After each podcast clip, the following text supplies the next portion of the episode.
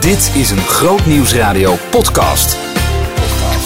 In deze podcastserie ga ik in gesprek met mensen die hoop hebben gevonden. Dankzij de hulpverlening van Stichting De Hoop. Luister naar het verhaal van Rian. Verhalen van hoop. Met Ben Ketting. Rian, 38 jaar, dat klopt hè? Ja, dat klopt inderdaad. Rian, kan je eens vertellen waar we hier zijn? Nou, we zijn hier op een soort van woonmoederij op de Oudendijk. En eh, daar eh, is ook een woongemeenschap aanwezig. En eh, daarnaast verblijven er ook heel veel mensen die hier een opleiding doen, bijvoorbeeld de interne opleidingsschool, of mensen die hier werken bij de hoop en verder weg wonen. En die kunnen hier dan ook overnachten. Ehm, ja, de interne opleidingsschool die bevindt zich grotendeels ook uh, speelt zich dat af op, de, op het dorp. Uh, we hebben hier altijd wel s ochtends uh, hierachter dagopening met z'n allen van half negen tot negen. Daarna vertrekken de meesten naar het dorp. Maar er zijn ook wel een aantal mensen die hier domeinen doen. Want bij de interne opleidingsschool zijn er verschillende domeinen waar je stage loopt. En uh, ja, de een die, uh, die werkt op het dorp aan, op, aan communicatie of voor, of voor Hope Life. En de ander die werkt in de tuin of die doet facilitaire dienst. Of organisatie en planning zijn allemaal domeinen waar mensen van de interne opleidingsschool uh, ja, alvast een stukje ervaring weer op kunnen doen. Jullie hebben ook een groentetuin hierachter, heb ik begrepen. Ja, dat klopt. Dat klopt. Uh, daar, daar, gaat ook iemand uh, van de interne opleidingsschool, die, uh, die is daar ook senior voor. die, die coacht dan zeg maar min of meer. En ja, er is hier dan ook wel ruimte voor dagbesteding in de tuin. En dat zijn dan cliënten van de hoop die hier in die tuin komen werken, moet ik dat zo zien? ook soms mensen van de interne opleidingsschool. Het zijn er nu vrij weinig op het moment, maar ja, er wordt wel gewerkt. En het leuke is, s'avonds eten we hier met z'n allen. En dan wordt er ook regelmatig gebruik gemaakt van de tuin. En buiten hebben wij een karretje staan en daar wordt ook uh, uit de tuin groente weggelegd. En dan kunnen mensen dat kopen. Rian, jij zit nog niet zo lang hier bij de Hoop, heb ik begrepen. Laten we voor jou, jouw levensreis, eens teruggaan naar toen je klein was. Ik heb begrepen dat jij op, het, op je vijftiende jaar in Aring kwam met jeugdpsychiatrie. Dat is al vrij vroeg. Maar daarvoor, hoe ben jij opgevoed? Kan mensen een plaatje schetsen? Ja, ehm, nou, uh, ik had een vader die altijd heel veel hard werkte. Uh, die, was, uh, ja, die was altijd heel druk met zijn werk. En ja, en mijn moeder die had een passie voor Polen. Dus die was ook vaak naar Polen toe. En, um, om, om, om te werken? Of, of, nee, of? ze deden allerlei uh, dingen om mensen daar te helpen of aan werk te helpen. Of, of, en en ze, ze, ze had ook inspiratie voor de taal, dus hm. Daardoor ging ze ook die kant op. Maar uh, ja, um, en in mijn kindertijd um, ja, heb ik helaas uiteindelijk toch wel wat liefde, veiligheid en geborenheid gemist. En dat naarmate ik uh, wat ouder werd, um, was het contact tussen mij en mijn moeder niet zo goed. En dat werd eigenlijk wel uh, ja, steeds pittiger. En daarnaast zat ik ook gewoon niet lekker in mijn vel. En werd ik dus ook wel af en toe gepest bij uh, tijd en wijle. En uh, ja, ben ik op een gegeven moment ook um, depressief geraakt. Over welke leeftijd praat je nu? 5, 14 jaar, 13 jaar? 13 jaar. Depressief, ja. En ik, ik, ik, ik, mijn school mijn schoolresultaten gingen ook achteruit. En ja, uiteindelijk, omdat ik en thuis um, ja, niet, me niet meer veilig voelde en prettig voelde. En, uh, en op school niet, dacht ik van ik wil hier gewoon weg. En uh, toen kreeg ik uh, via school ook contact met JPC de Kreek, dat is hierachter. En, um, Wat is dat dan? Dat is een jeugdpsychiatrisch centrum. En ik dacht gewoon, nou, als ik daar nou naartoe kan, dan ben ik en weg van huis en weg van school en dan kan ik opnieuw beginnen. Ja, niet weten dat daar eigenlijk de start begon van mijn levenswandel in de psychiatrie. Als je naar jezelf keek in de spiegel, wat zag je dan? Wie, wie, wie was jij? Ik had niet echt een identiteit. Ik wist niet wie ik was. Ik probeerde van alles uit en ik denk ook, ik was ook op school was ik of ik was heel populair of ik was of ik werd heel erg gepest. En ik denk ook gewoon dat ik probeerde elke keer mijn identiteit te zoeken en maar het eigenlijk niet kon vinden. En thuis was daar ook geen, geen ruimte, ruimte voor. En ehm, nee, ik, ik, ik, nee, ik voelde me eigen heel erg minderwaardig. Ja. Dat is heftig voor een meisje die eigenlijk uh, in de puberteit komt, hè, 15 jaar, 16 jaar. Dan uh, ben je al, heb je al wat, wat uh, vragen over hoe je eruit ziet en wie je bent, wat je denkt en voelt. Je ontdekt een hoop dingen. Dat is een, best wel heftig, alles dit erbij, erbij komt, ja, nou, depressiviteit. Ik, ik, ik, ben toen begonnen dan met de dagbehandeling en ik, ik, ik sliep toen ook niet meer thuis. Ik sliep bij een tante. En uh, op een gegeven moment ja, was ik niet alleen heel depressief, maar ja, werd, werd ik ook suicidaal en werd ik ook psychotisch. Dus ja, toen kon ik ook eigenlijk niet meer, uh, want ik, ik, ging dan elke ochtend van Eindhoven naar uh, de Kreek. Dus dat was eigenlijk niet haalbaar. Dus toen kwam ik in een soort van pleeggezin. Maar ook daar um, ging het achteruit. En eigenlijk ben ik toen, uh, ja, ik geloof in november, december ben ik eigenlijk opgenomen. Hoe oud was je toen? Was ik net 16. En als je zegt, toen werd ik opgenomen, kan je dat eens uitleggen? Wat betekent dat? Waar kwam je terecht? Nou, dat is heel raar. Het is natuurlijk, je wordt niet opgenomen omdat het, uh, omdat het leuk is. Um, um, ja, ik, ik, ik, ik heb, ben begonnen op de open, maar ik ging al heel snel naar de gesloten. Uh, voor mijn eigen veiligheid ook. Mhm. Maar aan de andere kant, en dat is het rare, voelde ik me eigenlijk het veiligst op de gesloten afdeling. Omdat ik nergens me nooit veilig voelde. Dus, en alles wat ik deed, wist ik dat er toch, ja, er was toch oog voor je.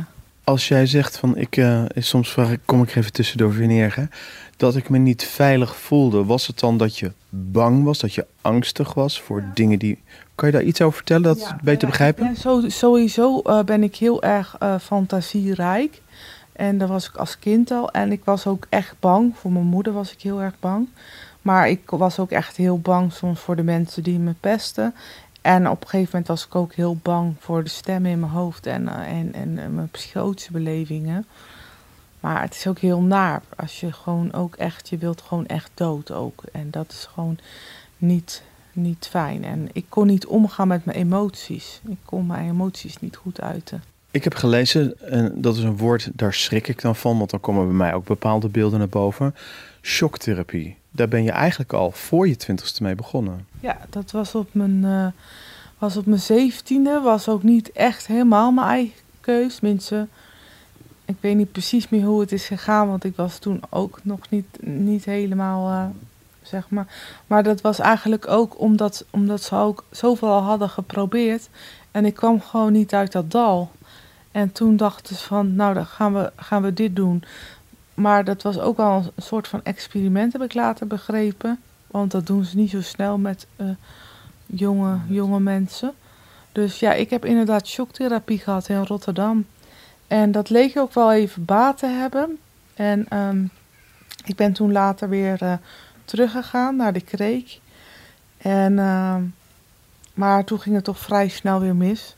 En toen wou dus eigenlijk weer herstarten, maar dat wou ik zelf niet.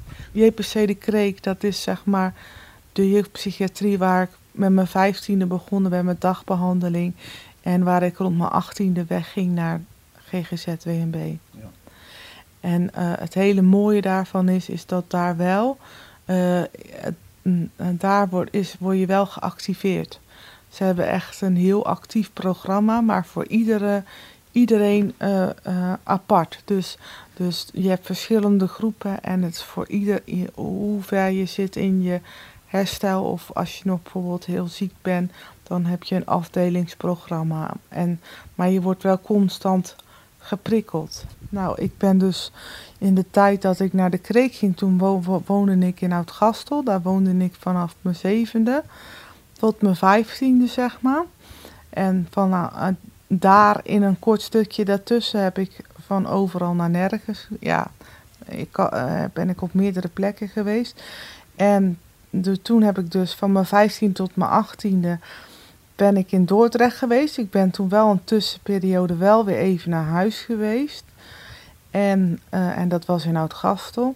En toen was ik een jaar of 18 en toen zou ik eigenlijk kamertraining kunnen gaan doen, maar daar was ik nog niet klaar voor. Dat was, zou zich in, ehm, in Dordrecht afspelen. En toen ben ik dus van, uh, van uh, hier vanuit JPC de Kreek uit Dordrecht overgegaan naar de GGZ WNB in Bergen op Zoom. In die tijd krijg je veel medicatie. Kan je er iets over vertellen? Ja, ik kreeg heel veel medicatie. En uh, doordat, uh, daarom vond ik het ook belangrijk om net even te benoemen van het activeren bij de kreek. Uh, dat was bij de GGZWB absoluut niet. Je mocht eigenlijk gewoon doen wat je wilde. En als jij heel veel op bed lag, dan lag jij heel veel op bed. En voor mijn herstel is dat niet goed geweest, want ik ging heel erg hospitaliseren. Ik kreeg steeds meer pillen ook, maar ik ging me ook gedragen als een patiënt. Ik nam de rol aan van een patiënt. En, en, en, en ja, daar hoort, ja, dat, dat, dat, dat is niet altijd, ook niet altijd goed gedrag natuurlijk. En uh, voor elk pijntje wat ik had, kreeg ik wat. En uh, ik kreeg ook alle ruimte om mijn psychoses um, uit te leven. En ik kreeg ook alle ruimte om mijn suicide-gedachten uit te werken. En uh, ja, um, en uiteindelijk, ja, ben ik daardoor ook wel in de separeerwel terechtgekomen. Dat is? Separeren, separatie. Ja, separeren is een soort van lege ruimte. Um, waar je dus uh, ja, in, in, in, in, een bepaalde, bepaalde speciale separeerkleding verblijft voor je eigen veiligheid. En dat kan zijn alleen maar je veiligheid, kan zijn ook om je rust te geven als je gewoon zo psychotisch bent dat je geen prikkels meer kan hebben. Nou, zit ik te denken, uh, Rian, dat je dan eigenlijk nog maar 20 jaar bent, laat maar zeggen. En is eigenlijk je leven al eigenlijk één grote hel geweest. Ja, klopt. Ik had ook eigenlijk geen eigen leven meer. Want alles wat ik deed, daar was iemand bij. En, uh, en dat heeft mij ook nog meer patiënt gemaakt. Ik, eh, dat heeft ertoe geleid dat ik eigenlijk gewoon maar, ja, je zou het zeg maar een stukje klein noemen en alles werd gevormd. Maar een eigen mening, een eigen regie over mijn leven. Dat had ik niet. En dat voelde misschien ook toen nog wel ergens veilig. Dat is eigenlijk het resultaat van dat je in je kindertijd een aantal deuken, laat ik het zomaar eventjes heel simpel zeggen, hebt opgelopen? Ja, dat heeft er wel mee te maken, ja. Ja, ja. Je hebt veel uh, medicijnen op een gegeven moment, uh, amper 20. Um, maar veel medicijnen, uh, dat is natuurlijk ook niet echt heel erg best voor je lijf. Nou, het is eigenlijk zo, ik, ik, ik heb niet, het is niet exact 20. Ik, ik heb heel veel ik, ik weet hoeveel niet meer, maar ik heb heel veel pillen geslikt tegelijkertijd. En uh, op een gegeven moment ging het ook heel slecht met mij. En toen heb ik een bepaald medicijn gekregen. En doordat ik heel veel last had van mijn angst en psychotische belevingen, had een huis, een, een, een, een weekendpsychiater, die had mijn medicatie fix omhoog gedaan. En uh, ik was toen, uh, in die tijd was ik heel veel bij mijn ouders. Want ik, ik bedoel, ik heb een deuk opgelopen in mijn jeugd, maar mijn moeder en mijn vader hebben wel ook wel weer later wel hun best gedaan voor mij uh, te zijn. En um, toen was ik dus heel veel hand aan hand thuis. Dus daar wil ik mee zeggen dat het heel slecht met mij ging. Maar dat ik niet heel de tijd op de afdeling was zijn. En dat mijn moeder, die was dan heel de tijd bij mij. En dan, ja. En, en op een gegeven moment zag mijn moeder dat ik, er ging iets niet goed. En dat werd eigenlijk gebagatelliseerd. En toen uiteindelijk heeft er toch een bloedonderzoek gekomen. En toen kwam daaruit dat ik dus een, een, een, een vergiftiging had van een bepaald medicijn. En daardoor uh, kreeg ik spierafbraak. En je hart is ook een spier. En dat was eigenlijk wel een beetje de druppel. En toen zijn we echt. Um, mijn ouders ook actief mee, actief mee gaan kijken van eh, dat, eh, ja, dat mijn medicatie eh, of dat gewoon niet afgebouwd kan worden. En bij de GGZ-WNB wouden ze niet, want dan dachten ze, dat komt ze in een psychose waar we nooit meer uitkomt. Dus toen ben ik naar een psychiater in Utrecht uiteindelijk gekomen, dokter Kaan. Die is ook heel erg, uh, die is gespecialiseerd ook in psychoses, heb ik begrepen.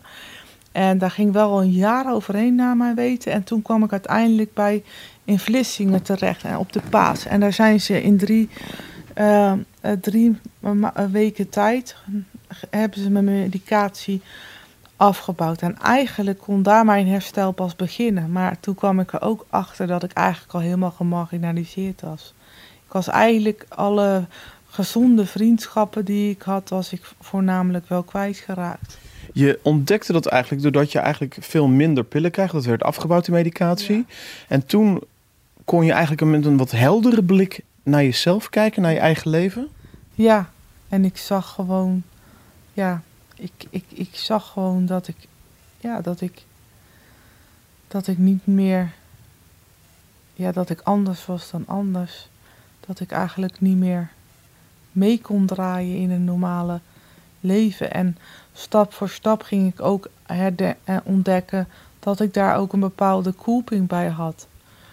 Maar dat ging, heel, dat ging eigenlijk wel heel stapsgewijs. Want ik, dat, als, waar ik nu over praat, dat is ongeveer 12, 13 jaar geleden. Mhm. En toen begon mijn herstel. Maar mijn herstel zit eigenlijk in twee fases. Want mijn echte herstel daarna, dat, dat is pas drie, vier jaar geleden begonnen. Ja. Maar op het moment dat die medicatie werd afgebouwd, wie zag je toen dat je was geworden eigenlijk? Ja, gewoon een, een, een, een echt een ziek, af, afhankelijk patiënt die eigenlijk niks meer te zeggen heeft. En eigenlijk ook geen gezond leven heeft, geen gezond netwerk, geen gezond, geen gezond werk buiten de, buiten de deur. Ehm, ik hoefde niet meer te koken, want alles, alles werd afgeleverd. Ik, ik had geen dagstructuur kon tot 11 uur op bed liggen als ik wou. Um, dan maken we een paar stappen. Want op een gegeven moment kom jij uh, drie jaar geleden bij een psycholoog die jou toch heel goed helpt. Kan je daar iets over vertellen? Ja, dus uh, ik denk zo'n drie, vier jaar geleden. Toen kwam ik bij mijn psycholoog. En toen uh, die psycholoog die ging middels haar gesprekken, ging ze de regie elke keer terug bij mij leggen. Maar we gingen ook uh, ontdekken, en dat was aan de hand van kaartjes, wie ik nou eigenlijk was. Want uh, in mijn leven is altijd gezegd: je moet gewoon jezelf zijn en, en, en, en, je hart volgen. Maar als je niet weet wie je zelf bent, dan kun je ook jezelf niet zijn. En als ik terugkijk, denk ik ook dat dat ook de reden is dat ik daardoor misschien ook uh, wisselde van. Ik zocht altijd, ik probeerde altijd mijn identiteit te zoeken en en, en, ook daar, ehm, en daar ook in gerespecteerd te worden. Maar ik wist eigenlijk niet wie ik was. En dat kon eigenlijk ook niet. En ehm, eh, als ik dan nog een stapje verder ga, maar dat komt eigenlijk later. In de opleiding heb ik eigenlijk nog meer geleerd ook wie ik in Christus ben. En dat ik ook mag zijn wie ik ben. Ja, dat wil ik naartoe. Tussen je vijftiende, uh, want voor de luisteraar is het even belangrijk dat ze even dat overzicht krijgen. Tussen je vijftiende en 25ste heb je, eh, heb je eigenlijk uh, een, een, normale ontwikkeling die, hè, die als mens zou moeten krijgen, heb je niet gehad. Uh, dat haal je dan die laatste drie jaar in met die psycholoog die met jou ja. een therapie doet. En dan heb je ook een soort van eerste contact met God. Ik ben opgevoed uh, Nederlands hervormd en dan moest ik ook mee naar de kerk. En dat vond ik toen nog niet zo heel erg, want dan had ik ook zondagschool. Uh, als puber moest je dan mee naar de kerk zonder zondagschool, dus dat vond ik niet zo heel leuk. Maar eigenlijk ben ik al wel heel vroeg toen ik, uh, ik vertelde in, aan het begin van het verhaal dat ik dus uit huis ging, dat het thuis niet haalbaar was. En die zomer ben ik dus naar mijn tante in Katwijk gegaan. En die ging een Bijbel Christenkamp doen. En dus ja, dat was de enige oplossing dat ik meeging.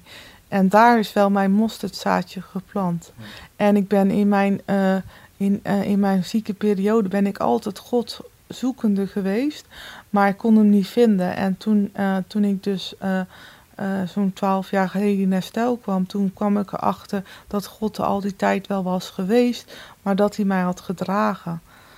Want ik kon ook zijn woord niet lezen, want ik kon überhaupt, ik had zelfs in, een, een periode dat ik überhaupt helemaal niet kon lezen, omdat ik zo van de wereld was. Dus, ehm, dus, dus mijn mosterdzaadje was er al wel, eh, maar, maar eh, toen ik een relatie kreeg met mijn man, zo elf jaar geleden, waren we alle twee ook weer heel erg zoekende. En toen ben ik gewoon eh, op internet de kerk terug gaan zoeken, waar ik toen de tijd, toen ik net in, uh, in Berg op Zoom kwam, was begonnen. Dat heeft mijn tante mij ook geholpen, die mij het mosterdzaadje heeft geplant. En, en, en, en daar zijn wij toen naar teruggegaan, naar die kerk, en daar zitten we nog steeds bij. Je bent hier bij de Hoop terechtgekomen. Ja. Uh, nog niet zo heel lang geleden. Nee, dat zie ik ook wel door God, uh, God ge, geleid. Ik had inderdaad, inderdaad de gedachte, ik ben niet en niet behandeld en ik ben niet verslaafd. Dus hoe zou ik hier de interne opleidingsschool kunnen doen? Ik ben wel uh, te maken gekregen met verslaving, want mijn man die heeft te kampen gehad met verslavingsproblematiek. En doordat ik, door, ik kreeg, toen ik daar een keer op gesprek was, zei ze van nou Rian, volgens mij kun je het gewoon doen. Want uh, ik ken wel iemand die ook dat niet heeft en de opleiding heeft gedaan. En ik deed op dat moment deed ik bij uh, Fameus in Breda deed ik herstellen doe jezelf. En je had nog meer cursussen die je dan kon doen om, ervarings, om de opleiding tot ervaringsdeskundige te gaan doen. Maar ik woonde buiten de regio, waardoor ik uh, Waardoor ik niet in aanmerking kwam die cursussen te doen, of het ging me heel veel geld kosten. En toen dacht ik, weet je wat, ik ga gewoon een brief sturen naar de hoop. Mhm. En nog een week later werd ik gebeld dat ik uh, uh, aan kon sluiten of op gesprek mocht komen. En een week later zat ik bij de interne opleidingsschool. Dus ik zag eigenlijk wel van die weg die ging dicht bij fameus, maar het had een plan. Want ik moest gewoon, dit was mijn plek. Nou, moet je maar even helpen, want je zegt ik zit aan een interne opleidingsschool. Betekent het dat je bij de hoop dan een studie doet of dat je ook behandeld wordt? Nee, het is echt een studie. Uh, je doet een studie en um, uh, het is echt een hele, hele pittige studie. En daar mag je intern voor wonen? Uh, nee, nee, er zijn ook mensen die gewoon dichtbij wonen en die komen gewoon, die komen gewoon op de fiets of met de auto. Dus zo intern moet je het niet zien. Maar um, het is, um, uh, je krijgt uh, de, de, toet en de, en de geo. En um, de toet is uh, een praktijk, prakt, trajectopleiding ervaringsdeskundigheid. Dan ga je je verhaal, je, je verleden ga je na. En dan ga je leren ook hoe je daar je herstelverhaal van kan maken, kan vertellen. En je gaat, uh, uh, ja, je gaat heel veel leren over ervaringsdeskundigheid en hoe je, hoe je, om, je omgang met mensen. En, en je gaat werken op de domeinen die ik toen straks aan het begin van het gesprek heb gevoerd. En daarna ga je de geo doen. Dan ga je leren hoe je, hoe je vanuit je eigen herstelverhaal dingen in de praktijk gaat brengen. En dan ga je ook op een, sta op een afdeling stage lopen. Nou, en dat heb ik dus in juli afgerond. En ik ben nu begonnen bij Zatkien in Rotterdam. En dat is? Dat is een MMZ-opleiding met ervaringsdeskundigheid. Waar het mij nog eventjes uh, aan ontbreekt, is dat overzicht van op het moment dat jij uh, met die psycholoog praat, die jou heel erg helpt door middel van die kaartjes om te ontdekken wie ben je nou eigenlijk, wat is je identiteit, hoe ga je verder. Maar is het dan al zo dat je dan beter bent? Nee, want na, dan, dan begint het pas. Je begint met ontdekken wie je bent, maar je gaat ook ontdekken dat je in je leven heel veel koeping hebt uh, uh, bedacht. Dat moet je even uitleggen, koeping. Koeping is zeg maar uh, manieren hoe je je gedraagt. je hebt, dat, ik, ik, kijk, ik was echt, ik was, ik, ik was echt in rol, was ik gewoon een, ja, een echte cliënt. Ik had een echte cliëntenrol gecreëerd. En daar hoort allebei gedrag bij. Maar als jij weer gezond wil gaan leven, dan, dan kun je dat gedrag niet meer gebruiken. Dus je moet helemaal opnieuw leren hoe je als gezond mens gedraagt. En ehm, doordat ik eh, ook altijd die stempel van de psychiatrie altijd heb bijgedragen, ehm, had ik mijn identiteit ook ehm, gekoppeld aan mijn kwetsbaarheid. En dat is het mooie wat ik bij de interne opleidingsschool had. Daarvoor had ik dat over ziekte. Maar nu heb ik het over kwetsbaarheid. Ik heb kwetsbaarheid, maar ik ben Rian. En ik ben niet Rian die een kwetsbaarheid heeft voor depressie of wisselende stemmingen. En in het ergste geval psychotische kenmerken. Maar ik ben gewoon Rian met heel veel talenten en kwaliteiten. En dat heb ik echt geleerd dit jaar. En dat is echt een bevrijding. Dus je begint eerst te ontdekken wie je bent. Dan begin je te ontdekken ehm, hoe je je anders kunt gaan gedragen. Wat hoort bij een normaal, gezond leven. En dan mag je ook ontdekken wie je in Christus bent. Wie ben jij dan in Christus? Kan je dat eens uitleggen wat je daarmee bedoelt? Ja, eh, wie ik in Christus ben. Ehm, ik, eh, ik ben een heel betrokken persoon. Ehm, ik, ik, ik probeer ook altijd het, ehm, goed voor mijn naaste te zijn. De, de meeste luisteraars van Groot Nieuws Radio die zullen dit allemaal wel snappen. Maar misschien zijn er mensen die zeggen van... wat bedoelt ze nou met die zin? Ik heb ontdekt wie ik ben in Christus. Nou, dat kan ik je wel vertellen. Dat is dat je mag gaan ontdekken en eigenlijk mee mag gaan kijken of indenken hoe God naar jou kijkt. Dus je, je, je, je, kan eh, buiten, dat, buiten God kan je al wel gewoon weten wie je bent, wat je kwaliteiten zijn, wat je valkuilen zijn. Maar als je, er- als je weet wie je in Christus bent, dan, dan, dan durf je ook open te staan en te kijken van hoe zou God naar mij kijken. En God ziet niet de cliënt, eh, die ziet... God die zit gewoon mij als, als, als het totaalplaatje. Dus daarom, daarom, daarom heb ik ook een beetje een aversie tegen allerlei diagnoses en weet ik veel wat. Want je bent niet de diagnose. Je bent gewoon een mooi mens. Alleen je hebt misschien ja, wat bagage bij, maar wie niet? En dat is wel heel jammer dat sommige mensen dat nog niet zo goed zien. En ehm, ja, zeker met mijn, eh, de diagnose die ik ooit heb gekregen, ja, dat is ook niet echt iets wat je, wa- wat je eigenlijk nog steeds niet echt van de daken kan schreeuwen. Ik bedoel, ik heb, een, ik heb heel veel psychoses meegemaakt, hele heftige psychoses. En, en ja, dat denken mensen nog steeds, oh, psychose, oh, die, die is gevaarlijk of weet ik veel wat. Want wat, wat, kan je daar iets over vertellen? Wat betekent dat precies? Een psychose. Een psychose, ja, dat kan heel breed zijn. Maar dat, dat kan dus, dus dat je dingen hoort, ziet, voelt, ervaart.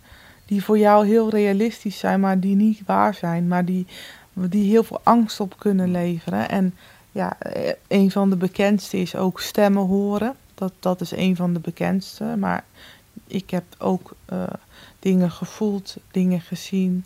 Eh, ik heb heel veel dingen eh, ermee ervaren. Maar, mensen, maar er wordt ook gewoon heel vaak, eh, ook op het nieuws, als er een misdrijf of weet ik veel wat is, wordt er heel veel gezegd: mensen lijden aan psychose. De, lijdt, die persoon lijdt aan psychose. En wat ik het jammere vind, en dat zie ik ook nog steeds in de kerk, dat mensen gewoon nog steeds denken eh, over psychose dat dat gevaarlijk is. Terwijl die mensen, 99% is gewoon alleen maar heel erg bang. En dat vind ik wel jammer. En ik vind het ook wel jammer dat er nog steeds best wel. Eh, dat je er nog steeds niet altijd echt over. met iedereen open over kan praten. De depressie wordt al wel een beetje gedoogd. Het, eh, heel veel Klinkt milder, hè? ja, mensen noemen het ook steeds vaker een burn-out. Maar een psychose, ja, dat schreeuw je niet van de daken. Nee, bij psychose heb je dan de gedachte...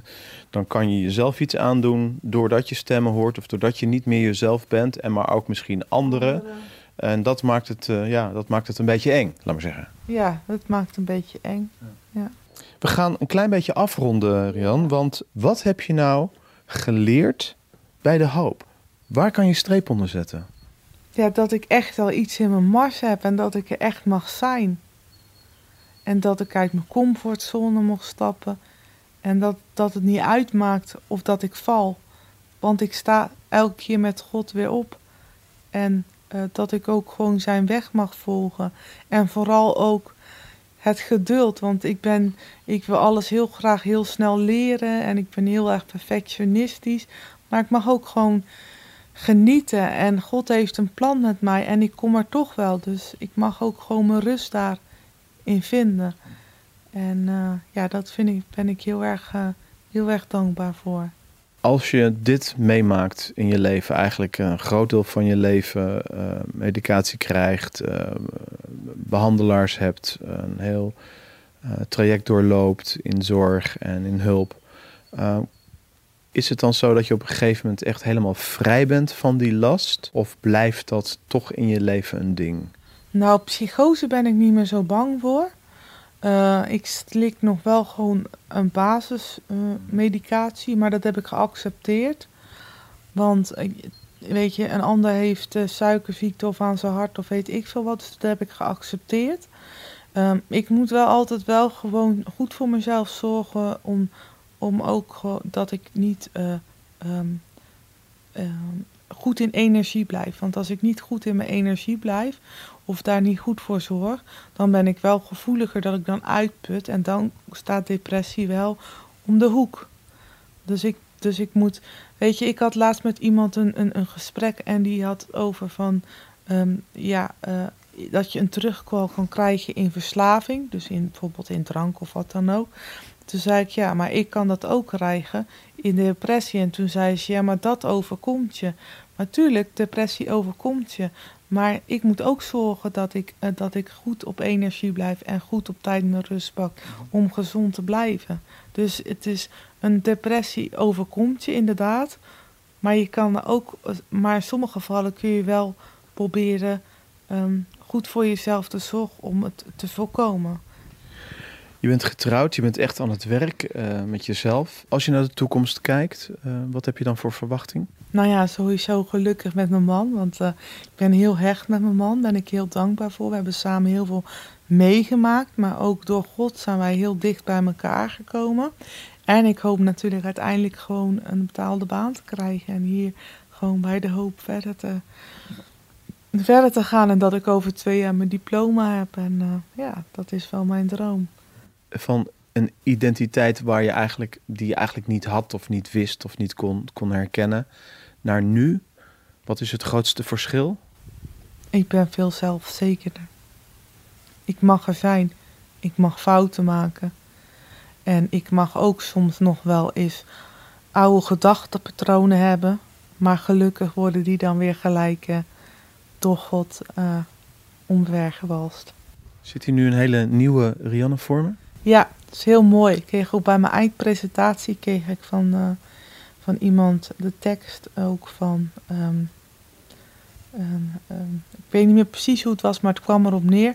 Ik, uh, mijn, uh, ik had een, een, een, een afdruk. Ik was, nou, ik was in ieder geval iemand gespiegeld aan mijn kwetsbaarheid. Maar er is nu een nieuwe mens. En het oude is er nog een stukje. Maar ik word steeds meer die nieuwe mens. En dat vond ik wel heel mooi, want zo zie ik het zelf ook wel. Ik, ik, ik, ik, ik, ben, ik ben gewoon, ik ben niet meer mijn, mijn, mijn verleden. Ik ben gewoon wie ik nu ben. En dat voor, geeft zich steeds meer voor. Maar ik was er gewoon in gaan geloven. Een stukje zelfstigma ook wel hoor. Laatste opmerking voor jou. Wat vind je belangrijk dat mensen begrijpen, ontdekken, herontdekken? Misschien in, wel in zekere zin ook wel hun mening veranderen over bepaalde zaken ja, niet te snel oordelen. En gewoon vragen van um, hoe zit het? En als het niet, als, als je dat niet weet, um, ja, dan moet je daar ook geen oordeel over veilen. Het is natuurlijk moeilijk hè, soms om als je merkt dat we mensen uh, met het verleden problemen hebben gehad, om daarna te vragen. Praat je er makkelijk over, laat ik het zo zeggen? ik praat er wel steeds makkelijker over. Maar eh, wat, ik, wat ik al eerder zei, um, kijk, het ligt er ook aan wie het vraagt. Maar um, ik hoef niet me helemaal uit te leggen wie ik was of wie ik, of wie ik ben in mijn kwetsbaarheid of wie ik ben geweest. Want ik ben nu gewoon Ehm, een ander gaat ook niet vertellen wat hij van A tot Z allemaal hebt meegemaakt. Maar eh, als, ik, als je vertelt wat je wil vertellen, en dat kan ik ook aan anderen meegeven, vertel alleen wat je zelf wil vertellen. Je hebt de regie over je eigen verhaal. Dus uh, als mensen wat geïnteresseerd zijn, kan heel mooi zijn. En dan kun je, kun je mensen misschien ook daar wel in bemoedigen. En, uh, maar vertel wat je wil vertellen. En wat je niet wil vertellen, hoeft ook niet. Tot slot, je bent begonnen met identiteit was verbonden aan het verleden en aan mijn kwetsbaarheid. En nu? Wat ik zeg, in mijn identiteit is nu verbonden aan wie ik in Christus ben. Dankjewel. Behoefte aan meer? Grootnieuwsradio.nl slash podcast.